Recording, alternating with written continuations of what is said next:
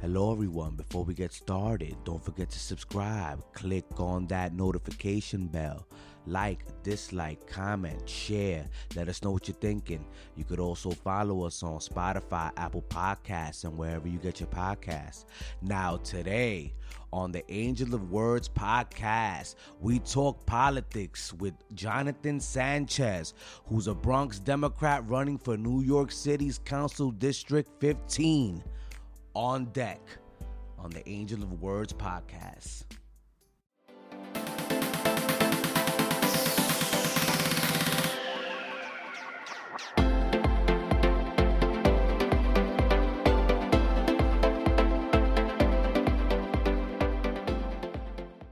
Hello, everyone, and welcome to another edition of the Angel of Words podcast. I am your host, Angel of Words, and today we are very lucky to have Mr. John Sanchez, Bronx Democrat, running for the New York City's 15th Council District and a budding star in New York City's political realm.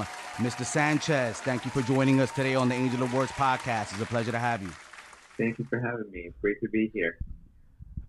Now, Mr. Sanchez, I'm going to be honest. Uh, you used to be a personal trainer, from what I've read, and now you're getting into politics. That's a lot more heavy lifting than working out, my friend. Uh, what made you want to get into politics?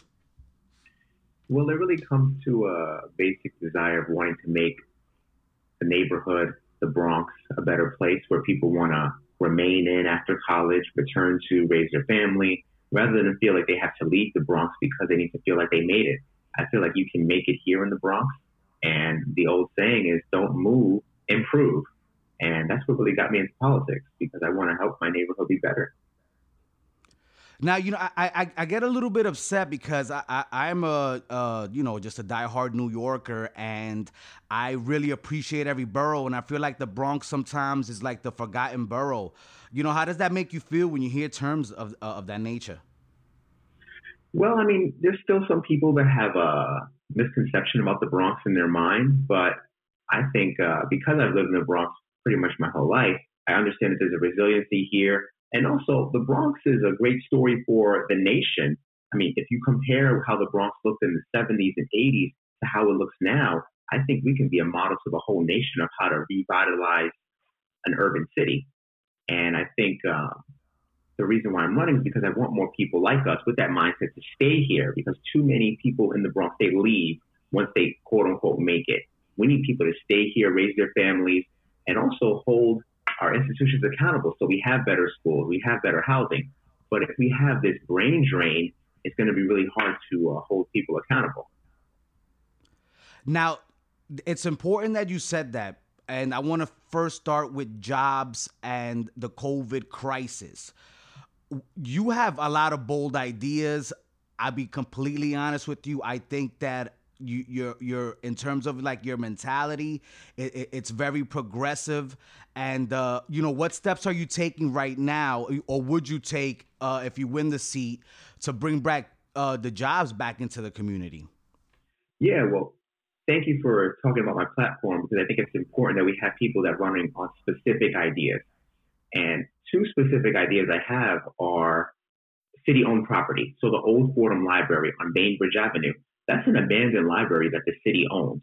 I want to invest something called capital money, which every city council member gets to rehab that building, but also use something called discretionary dollars that the city council gets for nonprofits to invest in a nonprofit that trains Bronx residents to get jobs in technology and other jobs that don't require a college degree. Because we have to be very, uh, we have to be very clear most Bronx residents in the area that I'm running for, they don't have a college degree and they don't have time to take four years off to just go to school. But we have to think, okay, what types of jobs can they get that don't require a college degree? Whether that be technology, whether that be in the culinary industry, whether that be in the arts industry, there are, or even in union construction. There are plenty of jobs where people are making a living wage without a college degree. We need to invest in those type of job opportunities. Now it's it's interesting that you mentioned technology because I am a big advocate for technology and, getting things in these getting uh high tech people and institutions to invest in giving the education to these children on STEM jobs, for example. Yeah. I don't feel like there's enough education and people aren't aware about how successful you could be in STEM jobs. Can you describe why that is so important for you to make sure that we start like a grassroots situation when it when in terms of like STEM jobs and educating you know our children when it comes to uh, uh, learning about uh, technology and and that aspect like coding and things of that nature. Yeah, well, it even starts earlier when we're talking about um, K through 12 technology education. More than 200 of programs are in Manhattan and Brooklyn.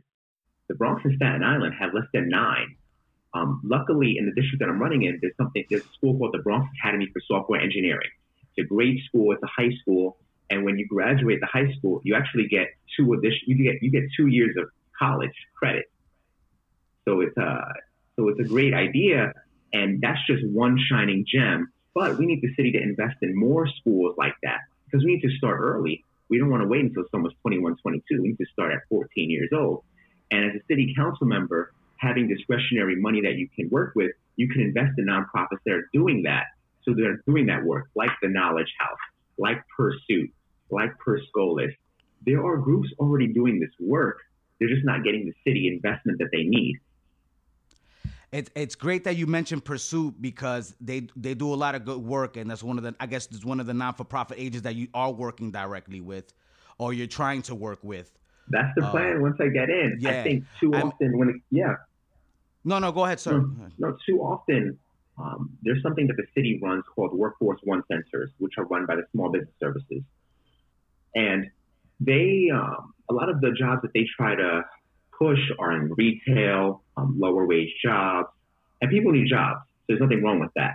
But I'm thinking long term, uh, we need some, we need to have different sectors involved, whether that be the film industry, whether that be light manufacturing, making clothes, fashion, just different industries and showing people that this is an option. And then keeping it even simpler, jobs like mine. I didn't know my job existed until I graduated college. Why aren't we pushing more young people to work in government where they can have an impact in their local community, work at an agency like the Parks Department so they can change what their neighborhood looks like? There are thousands of city jobs available, uh, but people don't think that it's accessible to them. And that's what we need to change. Yeah, I mean, and, and, there can be great careers that can actually help you build a home and, and live beautiful, and like you said, bring things back to the Bronx. And I, have also liked what you've done. Um, you you started a first year round community board internship program, and it's funny yeah. that you've mentioned the fact that you didn't even know that you had jobs in in this field. Could you mention that because I think that's important because everything starts with community boards, and it's a very important theme right now in politics. You're 100% right. Community boards are the most local level of government, and I'm proud to have the only year-round paid internship program of any community board in the city. There's 59 of us, and it was so important from day one because I didn't know about community boards when I was younger, and I wanted to create a pipeline of talent.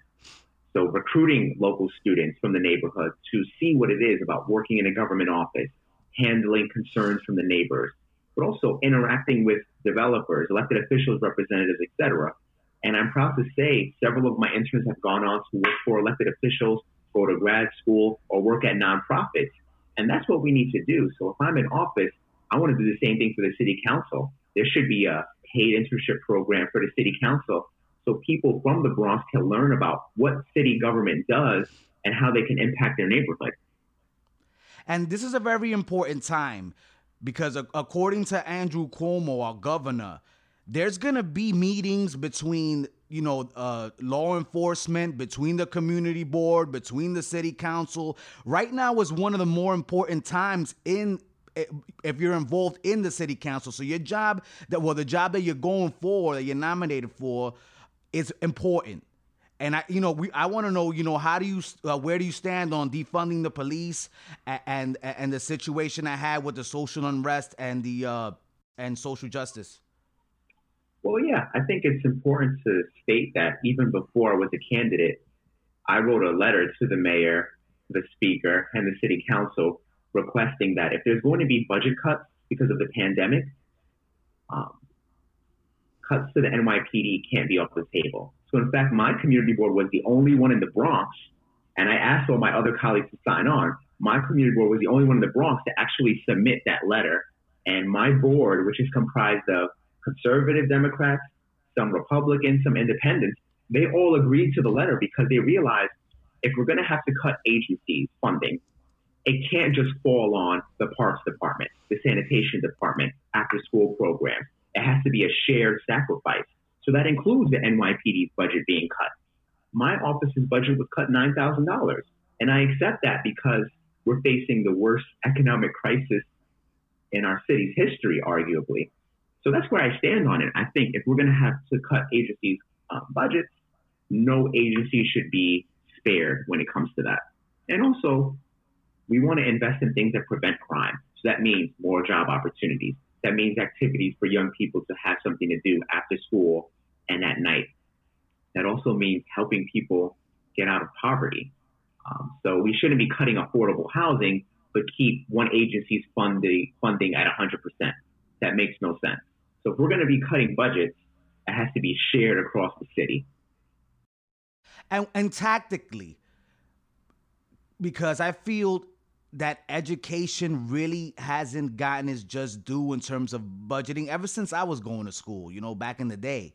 I see it with my little niece right now who, who who's struggling with the Zoom situation. You know, the, a lot of kids don't have Wi-Fi and things of that nature. And uh, you're doing things uh, with with uh, and you have these ideas of like uh, giving kids who, who uh, um, get free lunch uh, access to mesh networks. And I don't know if people know what mesh networks are. It's kind of like using you know radio frequencies to help boost internet to give it give more people access to the internet. Could you discuss that that platform a little bit and your, your ideas with that? Yeah, the basic idea is that the next city council is going to determine the next 10 years of the city. And with the pandemic, it shows us how invaluable the internet is. So our city, like other cities around the world, should finally invest in city internet or municipal broadband is what they call it. And this is a low cost option, you know, $15, $20 a month. Uh, maybe there's a way to make it free for students to have free lunch, where we have an alternative to the current internet providers, which no one seems to be happy with. And it's a low cost option. It's, uh, you know, it's a fast internet and pretty much is using fiber networks underground. And you're connecting it to different buildings and it's a lower cost. So it's something that the city needs to invest in, but also the private sector needs to invest in because the internet is just as important as heat and electricity. And I think this next city, uh, for the next 10 years in New York City, we should invest in that citywide so there aren't pockets of the city like in the Bronx where students don't have internet access and they're trying to learn but they can't versus areas in downtown Manhattan where they have perfect internet and they're doing remote learning quite fine. Now, you have something called the youth court that you developed. And I, I think it's a, a valuable resource because I feel like a lot of kids don't need to go to jail. I feel like we go from school to jail sometimes. Mm-hmm. And and uh, that that that gets ingrained in the culture and, and next thing you know it, it, people start growing up not being afraid to go to jail when they should be going to school educating themselves because even, let's say you don't let's say you're a child or, or, or someone in a, in a tough situation you you don't like school school isn't for you you still don't stop learning in life and if you're always spending your time in, in these institutions, you're never going to develop yourself as a human being. Could you talk about why the youth court is so important to you? Yeah, well, I pushed for the youth court my first year at the job in 2016, and it was very basic. I saw that every borough had a youth court, which is pretty much not even a court. It's an environment where if a young person is charged with a low level crime, hopping the turnstile, shoplifting, they go to a panel of their peers and their peers discuss what they did and they work together on what do you think you know your uh, what you should do to uh, to fix what you did um, versus just going to jail and they think of what that um, solution will be whether it be writing a letter to the business owner whether it means doing community service in the neighborhood and it's an alternative to being incarcerated or being in the juvenile justice system. So when I saw that the borough of the Bronx didn't have one, I pushed hard. I wrote letters to the mayor, the city council, and luckily the mayor funded a youth court in the Bronx, which is great. And it's serving, I think, more than 100 students uh, a year that would normally have been in the criminal justice system. They're um, bypassing that completely. Now, are you writing like physical letters or are you sending emails to the mayor? Uh, we write email. okay. I'm like,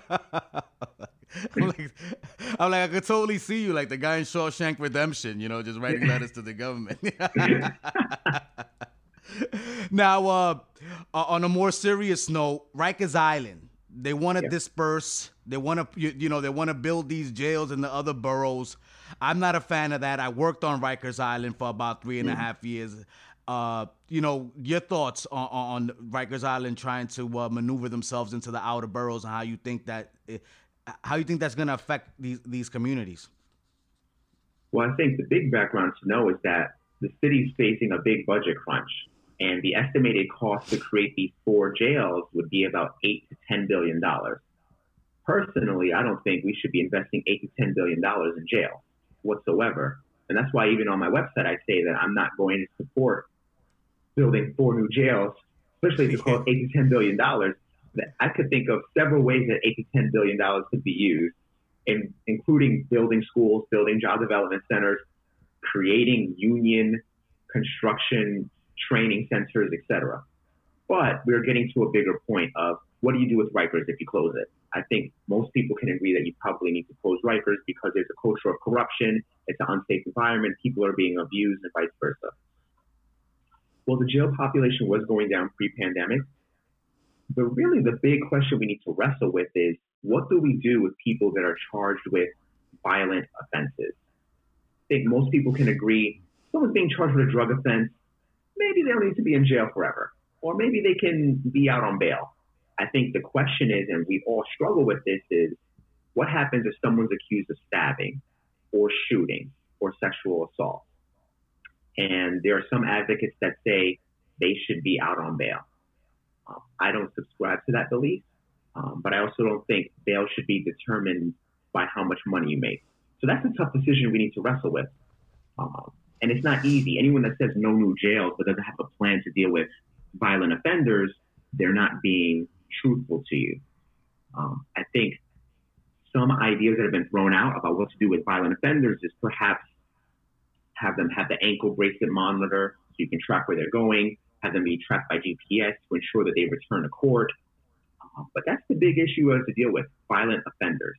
It's not the drug cases, it's the violent offenders and what do we do with them. There's also another proposal which should just tear down Rikers, but just rebuild a safer environment on Rikers. Um, so there are, there are different proposals, but I don't think anyone in my district that I'm running in wants to see a jail in the Bronx, and they don't want us to be spending eight billion dollars for it.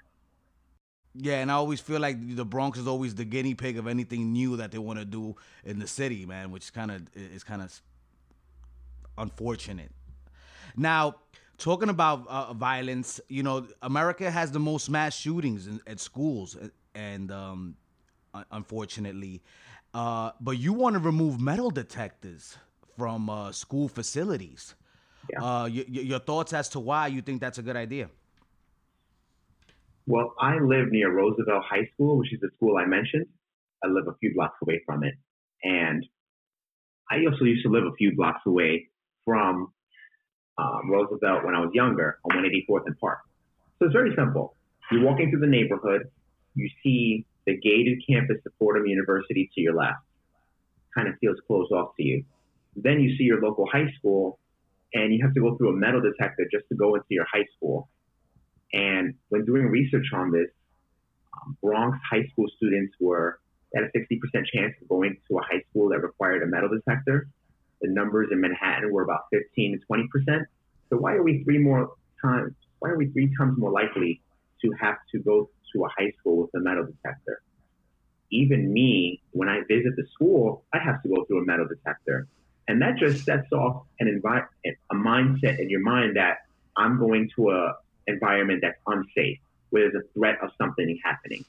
And I think it's a disservice and travesty that Bronx students have to deal with going to high school with metal detectors. It's just unacceptable. I didn't. I was fortunate. I never. I went to a high school that didn't have metal detectors. Were there fights that happened in school? Sure, but fights happen in every school. But to say that we don't trust black and brown students to be able to go to school um, without a metal detector, I think it's offensive and insulting. And that's going to be a top priority for me because the school is around the corner from me. Yeah, no, I could see, I, could see where you come from from that. You know, you, and also the mass start... shootings aren't happening in schools in our neighborhoods. Yeah. No, that, that that's a fact, and you know, like you said, I, I feel like when you when you breed that type of mentality, you're gonna you know you're gonna grow up. It's gonna be ingrained in you, you know, and it's becomes systematically could deteriorate the way you think about certain situations and certain things. Now, I want to move along to to healthcare. Yeah, because you're doing something that's very valuable. Um, you do you have birth centers that you want to create in order to re, to uh, improve the mortality rates of women of color. Yeah. Could you speak about why that's so important to you, sir? Yeah, well, Black and Latina women are, I think, twice, two times more likely to have um, complications during birth at a hospital. A birth center is an environment that can be linked with the hospital, but it can be separate from a hospital. It's pretty much an environment where it's more holistic. It kind of looks like a spa versus a hospital.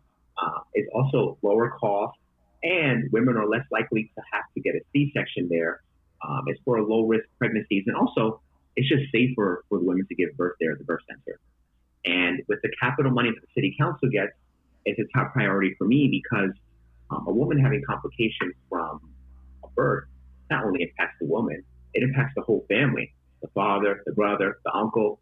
And too many of our women are having these complications. And quite frankly, there are hospitals that are discounting their fears. We're hearing stories about women dying, having severe complications because the hospitals aren't listening to them. They have this ingrained racism that women of color have a higher tolerance of pain and then that's why they're not listening to their needs. So a birth center is the complete opposite, much more holistic, um, safer, and lower cost. And why not invest in birth? yeah, the beginning of life. We should be investing yeah. in that. you know, I like it because you're really thinking grassroots, man. You're talking about first first breath situation, you know. I, and I like politicians like that, man. You're very forward thinking, and I and I think that uh, you're the perfect man for the job that that that you're gonna that you're going after right now because we need people like you in office, regardless of a party. Uh, you know, it's a bipartisan situation. I just want the best for our community, especially in New York City, where I grew up.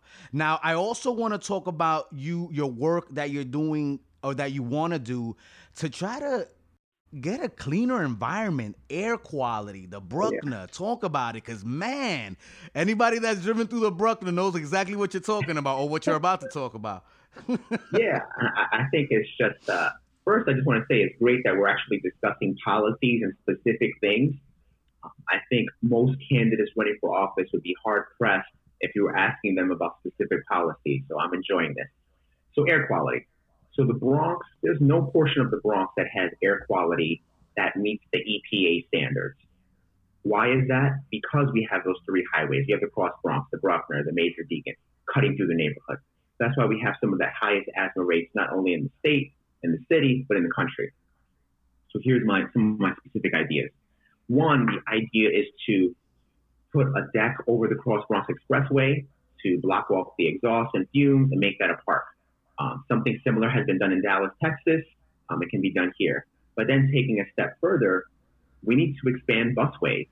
We need to expand, we need to expand bike lanes and we need to reduce cars from the street. Now, I know our car owners love their cars, but I think we all can agree that climate change is real and we can't, we can't delay making this a more pedestrian and bike friendly city, especially New York City. We probably have the best subway system. I can see other parts of the nation where they're dependent on cars, but if we're if there's anywhere to do it, it's in New York City. So that means having Third Avenue become a busway because the Third Avenue train used to be on Third Avenue. They removed the train and they never really replaced it. So a bus lane, a protected bus lane on Third Avenue, a busway on Fordham Road, bike lanes in the neighborhood. We just need to reduce the amount of cars in the neighborhood because these cars fuel the asthma situation. Um, so and then another thing, um, there's something called parking benefit districts. So I'm not going to get rid of all parking because there is a need for some parking. So this is the great thing about parking benefit districts. Let's say we're in Fordham Road and we say, you know what, Fordham Road from Grand Concourse to Webster, we're going to make that a parking benefit district. So all those metered parking spots, the money stays in that neighborhood rather than going to the general fund. And it's been done in Austin, Texas, where they say, you know what, we're going to use this money to improve the sidewalks, to invest in bike lanes. So the money that's using for parking, we're using it to improve this specific neighborhood. And I think people can get around that if they're saying, you know what, I'm paying for parking, but it's going to my specific neighborhood rather than an unknown place in the city. I think people can get behind that. Yeah, and what about parking tickets? I mean, if you get a parking ticket in the Bronx, I mean, you, the money should stay in the Bronx. Like, I don't know how you feel about that. Is that part of the parking? Because I wanted to bring up parking benefit districts. You know, I have a follow up question to this, but like you know, in terms of parking tickets, you know, that is something that that generates a lot of revenue for the city. It should go to the places where the parking ticket was given. Don't you think? I don't know. You're obstructing the parking in that area. I like that idea a lot. I have to see if it's allowed legislatively because, okay. um, but no, I can get behind that. I think if there's going to be fines here, it might as well stay in the neighborhood rather than go to the general city fund. Yeah, you know, that'll make you think twice before you go parking and, and violating parking uh, situations. Yeah. Now, that that that um the money that you make off the parking benefit district since you brought it up, um where do you think that should be best allocated to if you had a first decision to make? So if I'm just talking, I'll give you another example, East Tremont. Okay. I have parts of East Tremont district. There are certain sidewalks on East Tremont that are in really bad shape. So if you're a senior, if you have a disability, it's really hard to navigate there. There's cracked sidewalks. The sidewalks are really narrow. So just improving how the street and sidewalk looks is something that could be used with the parking benefit district funds. Um, taking it a step further, um, doing something where you have protected bike lanes because we've had too many cyclists, especially in the Bronx, that have got injured or died because, unlike certain parts of downtown, it's not safe to ride a bike in the Bronx. We have the least amount of bike lanes, and despite what people say, people in the Bronx ride their bikes. And you don't see more people riding their bikes in the Bronx because it's so unsafe where people get hurt. Um, so those are a few ideas of where the money could be used for. And bike lanes, protected bike lanes aren't very expensive to install. Now, I also noticed uh, reading a little bit, you don't really, or maybe you do, and I, I, I didn't come across it, but you don't discuss mental health or like rehab centers uh, really as a as a priority right now. But is that something that you think about? Yes. Well, remember, I'm running for city council, so there's only so yeah. much I can do. I'm not running yeah, yeah, no, I know, I know, but you know, we would like to, you know, just in case in the future, man, you may have other aspirations. Yeah. You know, things change. no, I think mental health is a is a big priority, and I actually did a presentation on it recently, and it's tough because we need state support for it, but we also need federal support for it. So specifically on mental health, here's the issue. I had a talk with Fordham University, and they said, you know, we sometimes we refer community members or students to mental health services, but there aren't a lot of providers in the Bronx. So first issue is that there's a shortage of mental health professionals that work in the Bronx. Second issue is that certain insurance providers don't cover mental health treatment. That's another issue. And that's something that the state and federal government needs to change. And third is that a lot of folks don't even know what's available to them. There are free services. Um, there's still a stigma behind it, especially among men. Um, women are much better at seeking help. Men are having, uh, they're more reluctant to do so. So, as a city council member, what can I do? Um, I can't change the insurance issue, um, but what I can do is do more public engagement, sharing the resources of what's available. Another idea is investing in mobile mental health vans. So pretty much these are vans where they go throughout the neighborhood and someone can literally go in. It's like going into an office, have a discreet discussion, and then leave right after. I just think having things available where people see it is the first step. Because if people never see it, they never see that it's an option. They're never going to seek help. Um, and I think longer term, the city council can invest in perhaps doing a recruitment push or funding scholarships for people in our neighborhoods to pursue these careers as psychologists, psychiatrists, etc. We just need to create the pipeline. Now, Mr. Sanchez, you have all these brilliant ideas. How do you get people to buy in? How do you get our youth to buy in? How do you get institutions to buy in? Because if people don't buy into these great ideas, they never get executed. You know, how do we change the culture, you know, of the Bronx, man? How do we do it, man? How do we get people like you and me, more of us, man, out there trying to do things for the community, man, or, or do things for society, man? How do we get them to buy in?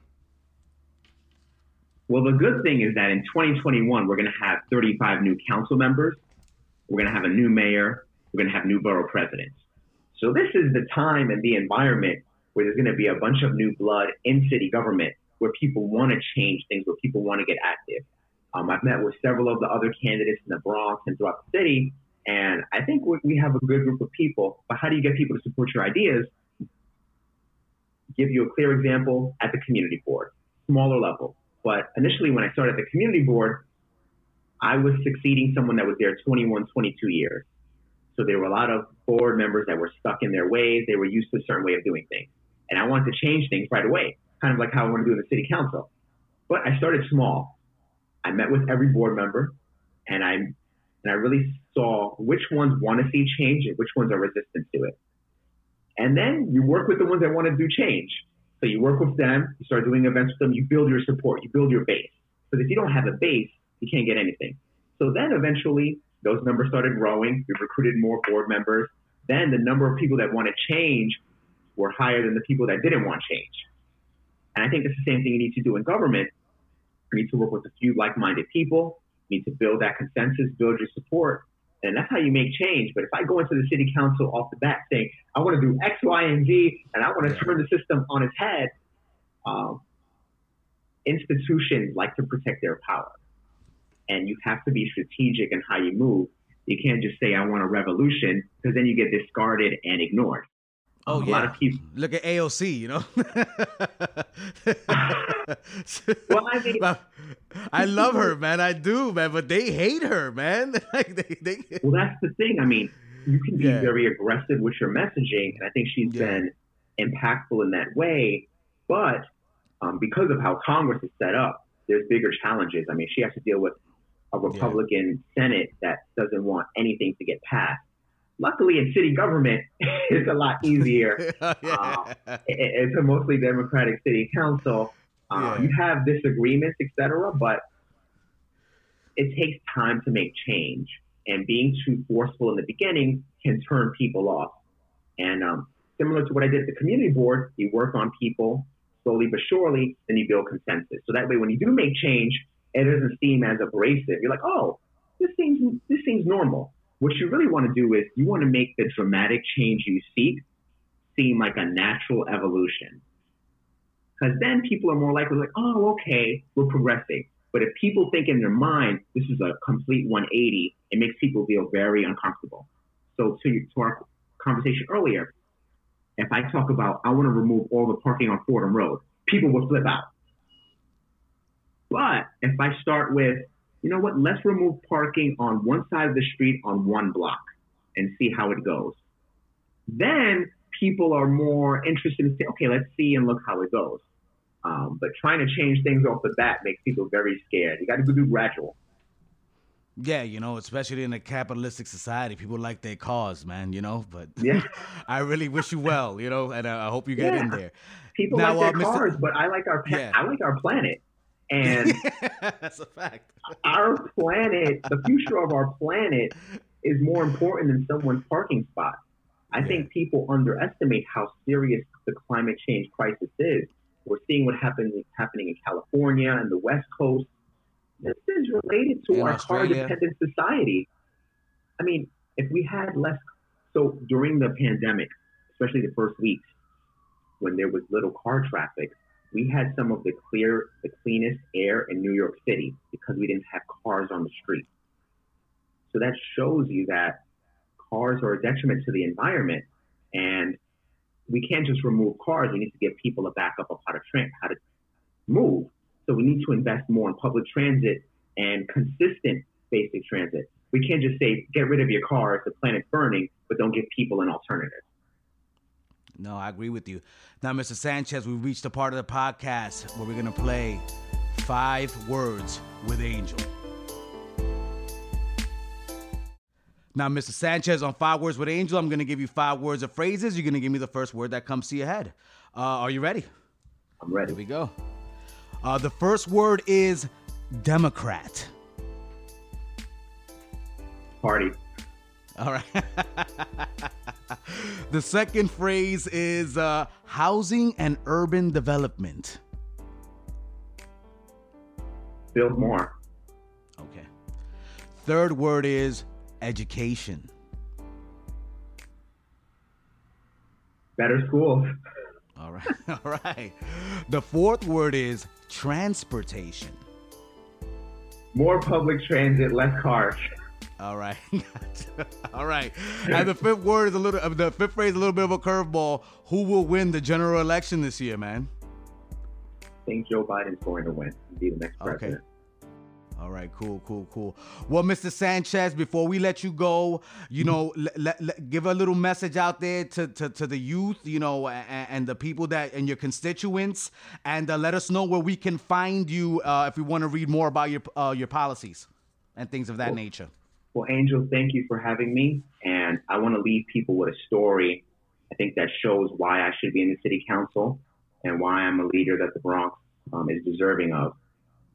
When the tragedy with Junior happened a few years ago, a lot of the kids that knew him came to me and they said, "We want to have a open gym night in the summer. We've been trying to do this for years. Um, we went to elected officials and they all ignored us. And I have a small budget, but we pushed the DOE, we worked with the precinct, and we sponsored open gym nights for July and August at Roosevelt High School. And you would see 100 kids lined up at 6 p.m. ready to play basketball in a safe environment. And it's a small thing, but it shows that government can work. We can be responsive to people's needs. And if I'm in the city council, I'm going to do the same thing and be responsive to people when they're ignored. Too often people think government doesn't care about them, it can't change. Hey, for three, four thousand dollars, I helped a hundred kids stay out of trouble for the summer just by giving them an opportunity to play basketball. And it's those little things, we add those things up, we can make our borough better. Now, with that said, how to follow me? Instagram, um, John Sanchez NY, uh, John Sanchez for NY.com, and the email is john at John Sanchez for Check us out and support the movement. Mr. Sanchez, we wish you the best on election day.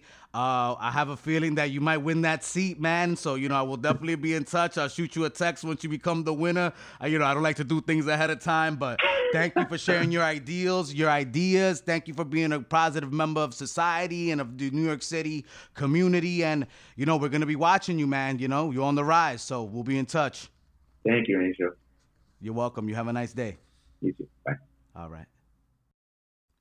Hey everyone, I hope you enjoyed my interview today with Bronx Democrat and rising star in New York City's political landscape, Mr. Jonathan Sanchez. And if you want to continue viewing or listening to the Angel of Words podcast, go to YouTube and follow us at Angel of Words ENT.